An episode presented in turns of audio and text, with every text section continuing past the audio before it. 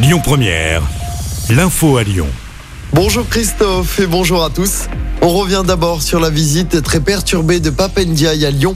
Le ministre de l'Éducation nationale était attendu hier à l'Institut national du professorat et de l'éducation à la Croix-Rousse pour rencontrer des étudiants.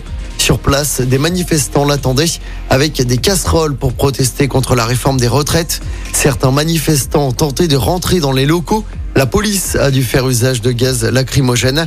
Le ministre a changé son emploi du temps, Papendiaï, est d'abord allé au rectorat puis à l'Institut de formation des enseignants. Son retour à Paris a également été compliqué. Le ministre a été bloqué dans le train en gare de Lyon hier soir.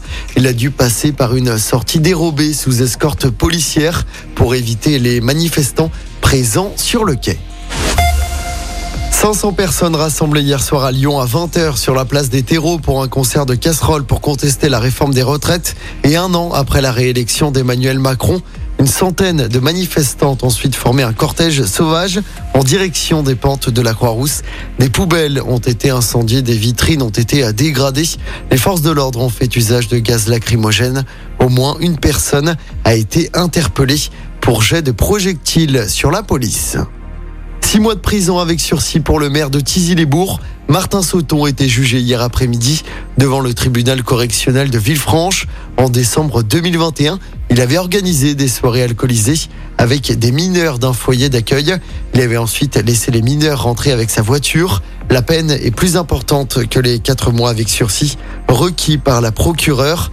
Il a également l'interdiction d'entrer en contact avec les trois mineurs.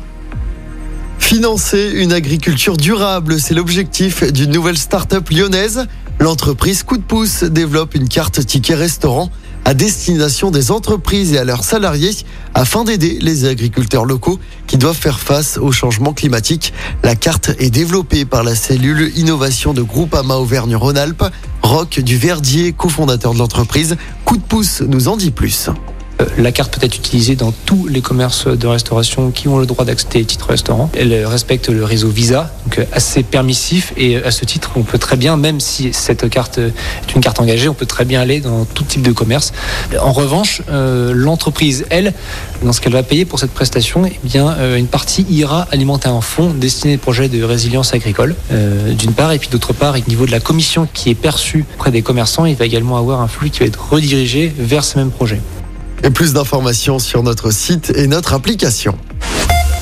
On passe au sport avec du basket après sa défaite en finale de la Coupe de France samedi. L'Asvel joue ce soir en championnat. Déplacement à Pau à l'occasion de la 30e journée. Coup d'envoi à 20h, l'Asvel est 6 du classement. Et puis les filles de l'Asvel sont en déplacement également ce soir. Les Lyon, leaders du classement, sont attendus sur le parquet de Landerneau. Coup d'envoi du match également à 20h. Écoutez votre radio Lyon Première en direct sur l'application Lyon Première, lyonpremière.fr et bien sûr à Lyon sur 90.2 FM et en DAB+. Lyon Première